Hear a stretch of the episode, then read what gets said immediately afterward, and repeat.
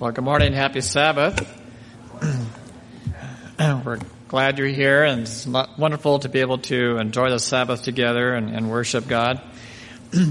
My message this morning is is uh, a little, maybe a little bit different to begin with. It's it's, a, it's about our our kid's birthday party we had oh about oh 15 years ago or so kids were maybe 10, 12, 13 years old around there. And at that time, there were a lot of kids at that age that was coming to our church and our church school. We had a co-op church school program, which is a little bit different. the parents were into uh, homeschooling and they wanted to work together because uh, some could teach science and some could teach uh, uh English and and there was a lot of uh, a group effort for our kids at that time. uh, I remember John Berquist was teaching science up there, and Casey was uh, uh, working with the, the, sciences, and, and Joy was helping, and Jan Heiss, uh, she was in charge, and all the parents were working together. It was, it was a lot of fun uh, at that time. It just worked out really well. today we have our own teachers that they're doing a fantastic job, but they need volunteers too. They need parents to help out as well. But uh, at this time, it happened to be that a movie came out called Mission Impossible, and uh, all the kids were just you know going crazy about this movie. I thought it was a lot of fun and everything. It happened to be uh, our daughter's birthday, and so we thought, well, what can we do for a little theme party? for her birthday, and we decided to do a Mission Impossible theme for her birthday party. So, you know, it has that tape that says if you if you um, accept this mission, and goes da, da da da da you know, the music and everything. Well, we had the, the cassette tape, and uh, we put the mission was to come to the birthday party and wear sunglasses, and so all these kids come to the, to the house wearing sunglasses, and we had a a uh, uh, scavenger hunt and all kinds of fun things, and it was just a lot of fun. but it's kind of uh, interesting that a uh, a, a movie Mission Impossible is totally unrealistic. It's full of actors acting out and special effects and all excitement and everything. And, and yet, uh, it, it's just all make believe. There's just nothing to it whatsoever. And today we get caught up on those make believe things. And it's like, wow, this is so exciting. But you know what? There's some pretty exciting things in the Word of God, which I'm going to call mission impossible. Uh, when we look at the, the Bible and, and the stories that it tells us, God is a God of the impossible. And to me, it gives us a lot of encouragement to know that nothing is impossible for our God.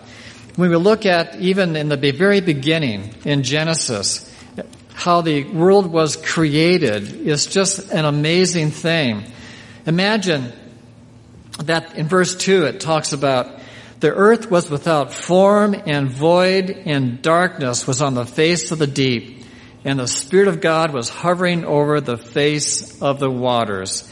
And then God said, let there be light. And there was light.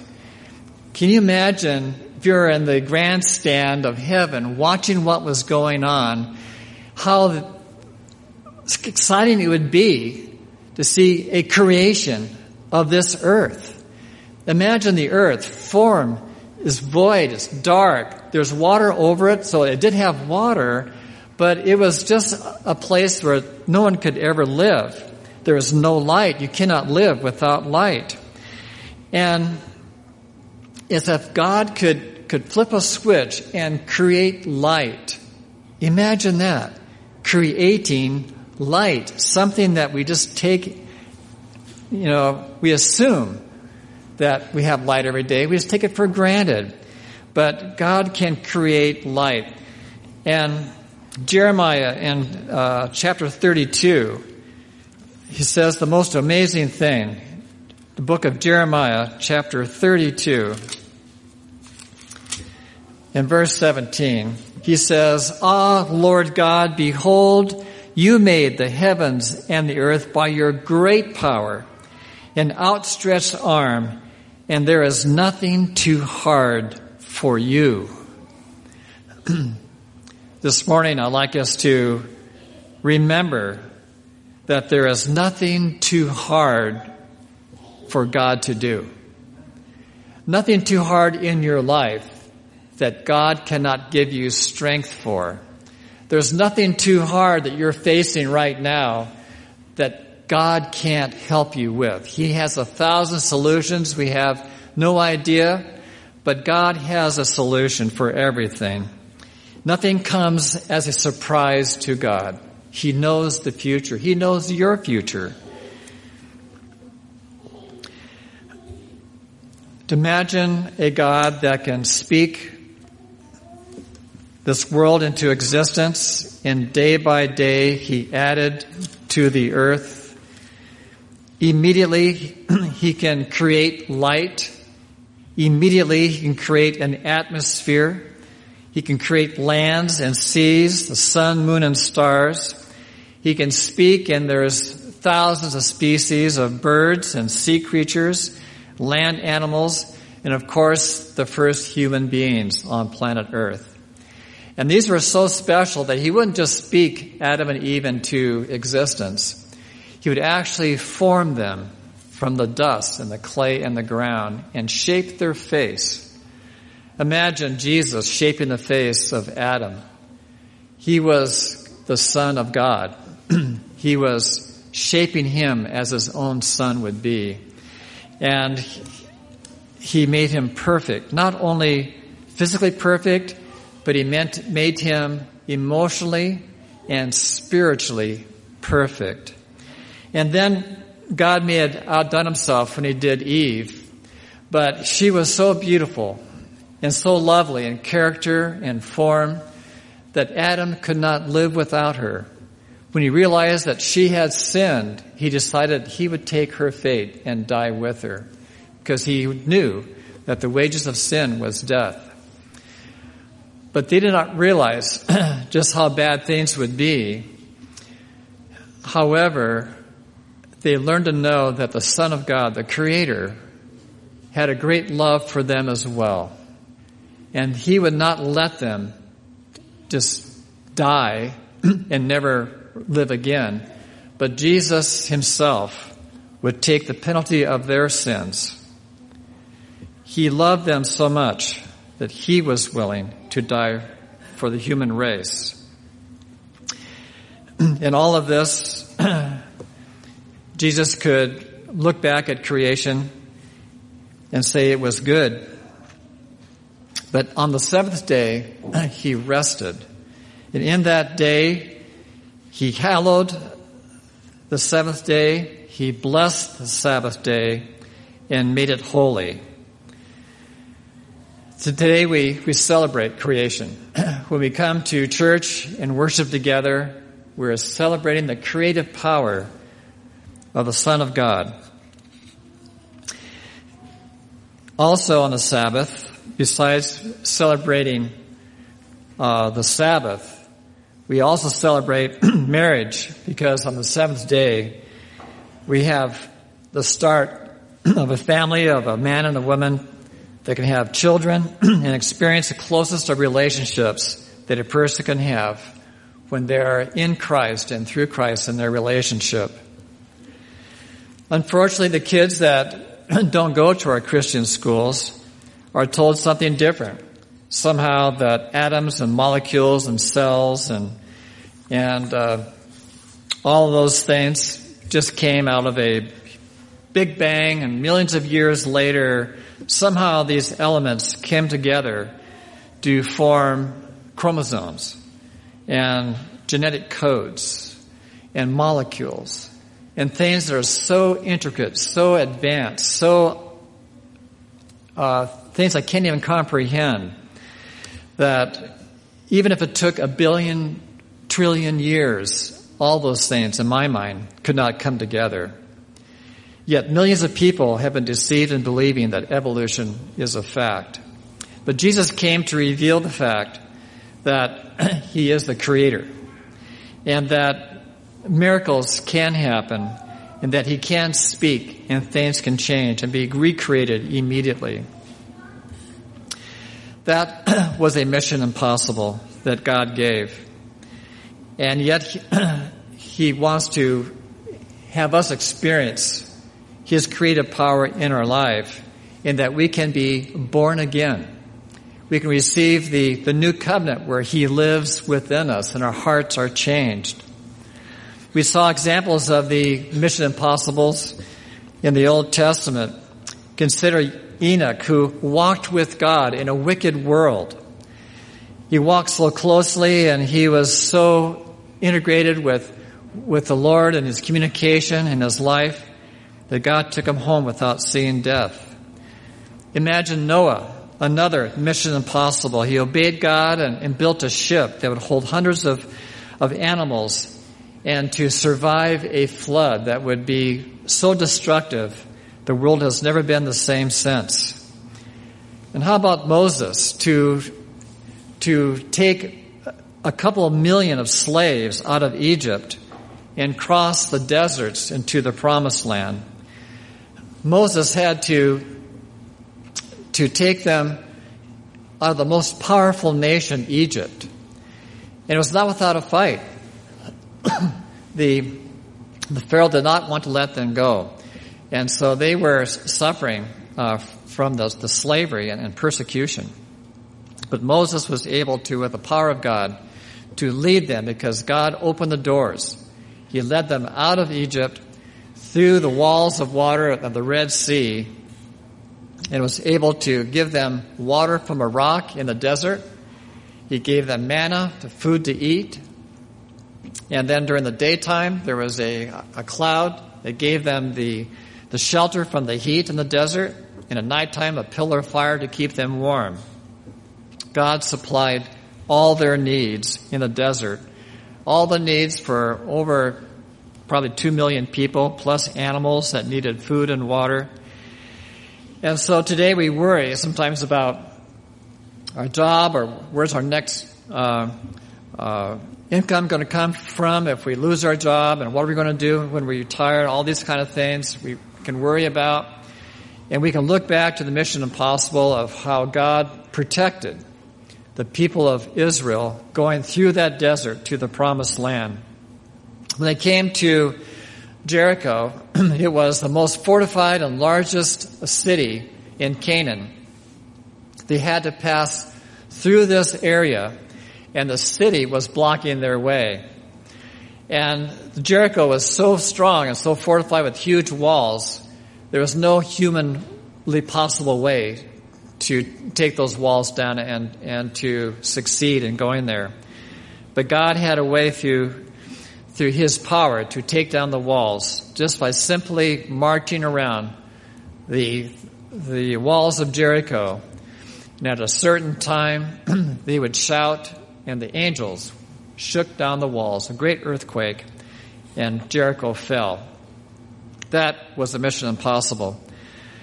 like our children's story the other day uh, about David and Goliath, uh, it was a mission impossible for a little shepherd boy to, to fight Goliath and win. Yet God helped that little boy. King Jehoshaphat was surrounded by armies, the huge army of Moab and Ammon. This is in Second Chronicles. And it's just an amazing story of what happened. So I'm going to read a little bit. If you'd like to open your Bibles and read with me. Second Chronicles, chapter 20. And here we find a, an impossible situation for God's people surrounded by enemies. Second Chronicles chapter 20 and verse 1, it says, It happened after this that the people of Moab and the people of Ammon and others with them, besides the Ammonites, came to battle against Jehoshaphat. Then some came and told Jehoshaphat, saying, A great multitude is coming against you from beyond the sea, from Syria, and they are in uh, Hazazon Tamar, which is in En. And then Jehoshaphat feared and set himself to seek the Lord and proclaimed a fast throughout all Judea. Here is an example in the Word of God that I think is very important for us. When we are surrounded by the enemy, the enemy maybe it's something at work, something that uh, we're involved in, unfortunately, or some problem that we can have legally, or maybe it's financially, or maybe it's a divorce, or maybe it's some situation that we're going through. We're surrounded by the enemy, it seems like. What did Jehoshaphat do? He set himself to seek the Lord and to proclaim a fast. He talked to his friends, his nation, let us fast and pray and seek the Lord. And that is the number one step that we should do when we have something coming against us. And then in his prayer, we find that that uh, he realizes how much he needs God, and so he prays.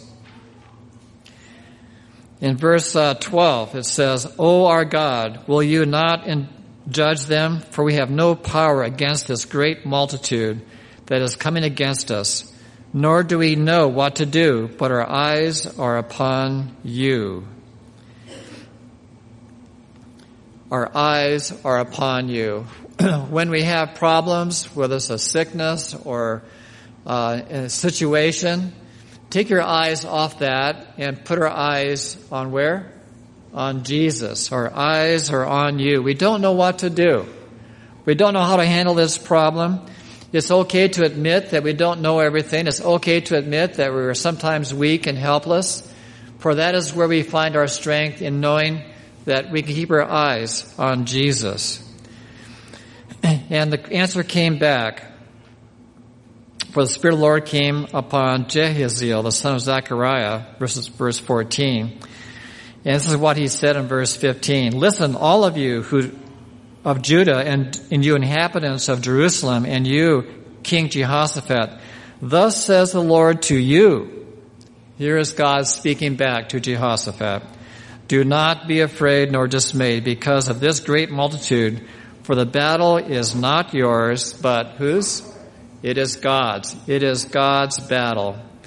Sometimes when we are in a situation, it's not you against them, it's them against God. If you are truly in God's place, you're doing what is right, you're standing for what is right, it is not between you and them. It's between good and evil. And so it pays to fast and pray and make yourself, you are right with God. Seek God and keep your eyes on Him. Say, Lord, I don't know what I'm going to do. I don't know how to solve this problem, but I'm going to listen to you. And then God will speak to us through the Word of God or, or through impressions, but mostly through the Word of God. And He gives us these promises that He will take care of us because the battle is not ours. The battle is God's. We are in a situation on this earth between good and evil, and there is a lion, there is a, out there, like a demon trying to, to attack us, but we have the armor of God by faith. Amen? Amen. so this is what, uh, what happened. So in verse 20 it says, they rose early in the morning and went out in the wilderness, and they went out, and Jehoshaphat said, Hear me, O Judah, and you inhabitants of Jerusalem. Believe in the Lord your God, and you shall be established. Believe his prophets, and you shall prosper. This is what he said before the battle, because it was not his, it was God's. And so he was trying to make them understand that it's not them to do the fighting, it is God to do the fighting. And when he consulted with the people and appointed those who should sing to the Lord, and who should praise the beauty of holiness as they went out before the army and were saying, Praise the Lord, for his mercy endures forever. This is why when we come to church, it's good to praise the Lord. We praise him in experiences that we may have had. We praise him in music. We praise him in the prayer. We praise him by studying the Word of God. But all these things, it's so important for us to praise. And Jehoshaphat did the right thing in that he sent the music and they're going to praise the Lord. And when they began to sing and praise, the Lord set an ambushes against the people of Ammon and Moab and Mount Seir who had come against Judah, and they were defeated. For the people of Ammon and Moab stood up against the inhabitants of the Mount Seir to utterly kill and destroy them. And when they had made an end to the inhabitants of Seir, they helped to destroy who? one another. That is a mission impossible. Who would think that Jehoshaphat could be facing this huge, thousands of people to kill them, to destroy Jerusalem, and yet they would destroy themselves. This is a tremendous story that is, that is true, and I wish someday I could go to the Holy Land and, and travel and see those areas where these battles came place, came to place. But we have the Word of God. we have archaeology which substantiates the Word of God as being true. And these things really did happen. And God is still the God today that He was back then. God did many miracles. And this testifies that nothing is too hard for God. right now we are planning to do a, a community farm up on the hill. It seemed like well, that's an impossible dream. We're going to be able to make that land grow vegetables. Uh, years ago, I'd, I'd, be up there. It was mostly just uh, gopher holes and weeds. It was nothing there. It didn't look like it grew anything but weeds and gophers.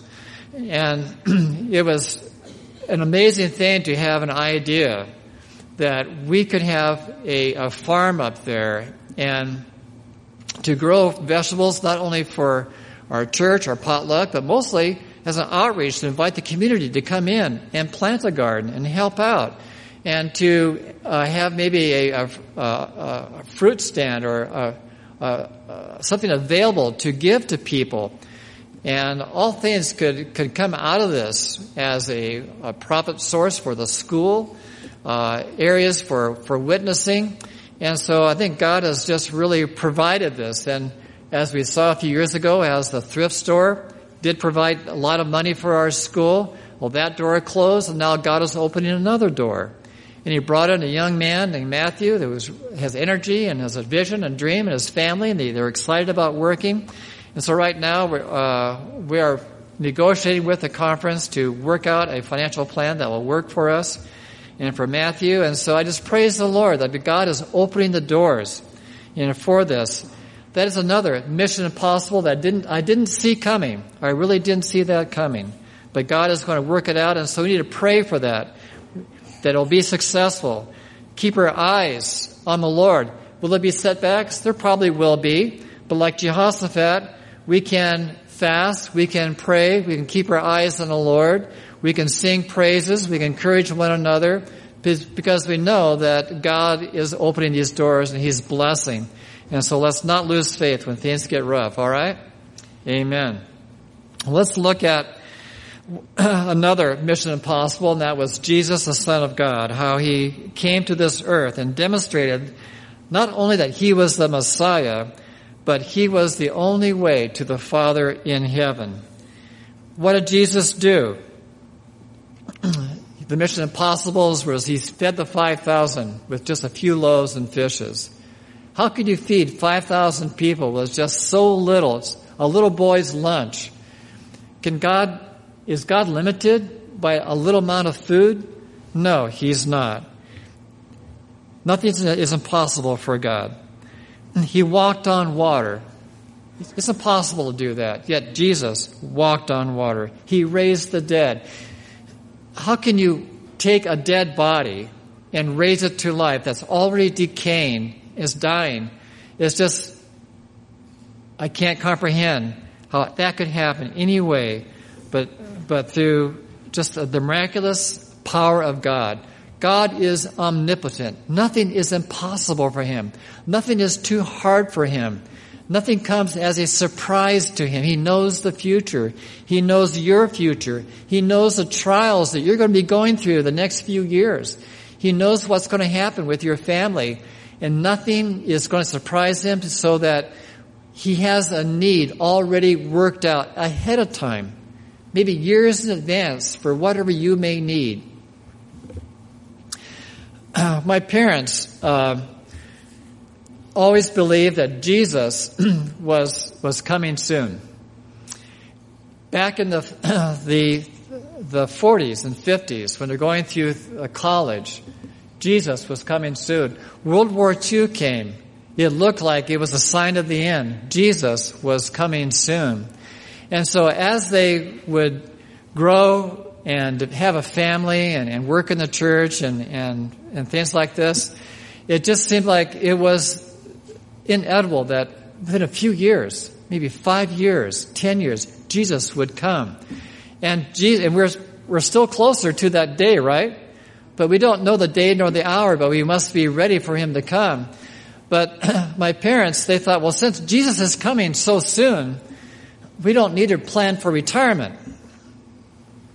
We don't need to save a lot of money. We just give it to the church and, and we would just, you know, do what we can. And so they never had any money saved. and so, unfortunately, as they became older, they couldn't work anymore and there became a real financial crisis. Uh, our da- their daughter, my sister, uh, over a series of setbacks and divorces and everything just going wrong in her life, she left the church and went into the world. And uh, she worked in many different areas of music in her area in Tennessee.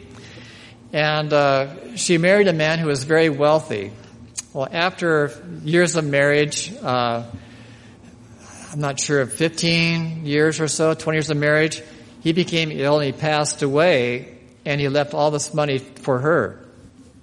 It wasn't a gigantic sum, but it was quite enough to take care of her and her mother and father. and so I went back to uh, my mother's 97th birthday, just, uh, just a few months ago in Tennessee. Who would ever think that she would live to be 97? She was never that healthy. I mean, she was going to the hospital now and then. We didn't know what was wrong with her. she could just pass out and just be out on the floor and not revive for a long time. And then, then she'd be fine. We just could not figure this out. And so, 97 years old, living with my, my sister in this nice home. They're taking care of her. Their needs are met. It's just amazing how God took care of, took care of them. They had that faith. And, you know, today, uh, I, I don't want to encourage you to not save anything for the future because that might be presumption.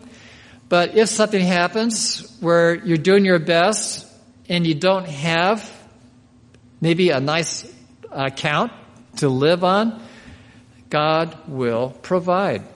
God has a way to provide in ways we cannot imagine. And so, like Jehoshaphat, keep your eyes on Him, pray, Stay faithful and remember the fight is not against you, it's against God. He will take care of His children. The creator of the universe created you in your mother's womb. He created your DNA. He created your chromosomes. He created your genetic codes. He knows your history, your, inherited weaknesses. He knows all of this, and yet he loves you with all his heart, just as you are. Remember that you are a special design of God himself.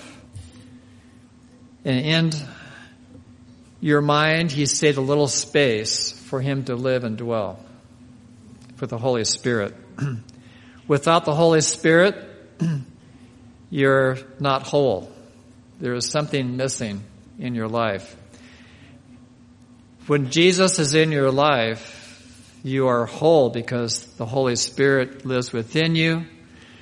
The Holy Spirit enables you to have strength, to have faith. And this was the last testimony that, that Jesus gave the night before he was crucified. He said, this is in John chapter 17 verse 20, he said, I do not pray for these alone, but also for those who will believe in me through their word, that they all may be one, as you, Father, are in me and I in you, that they also may be one in us, that the world may believe that you sent me.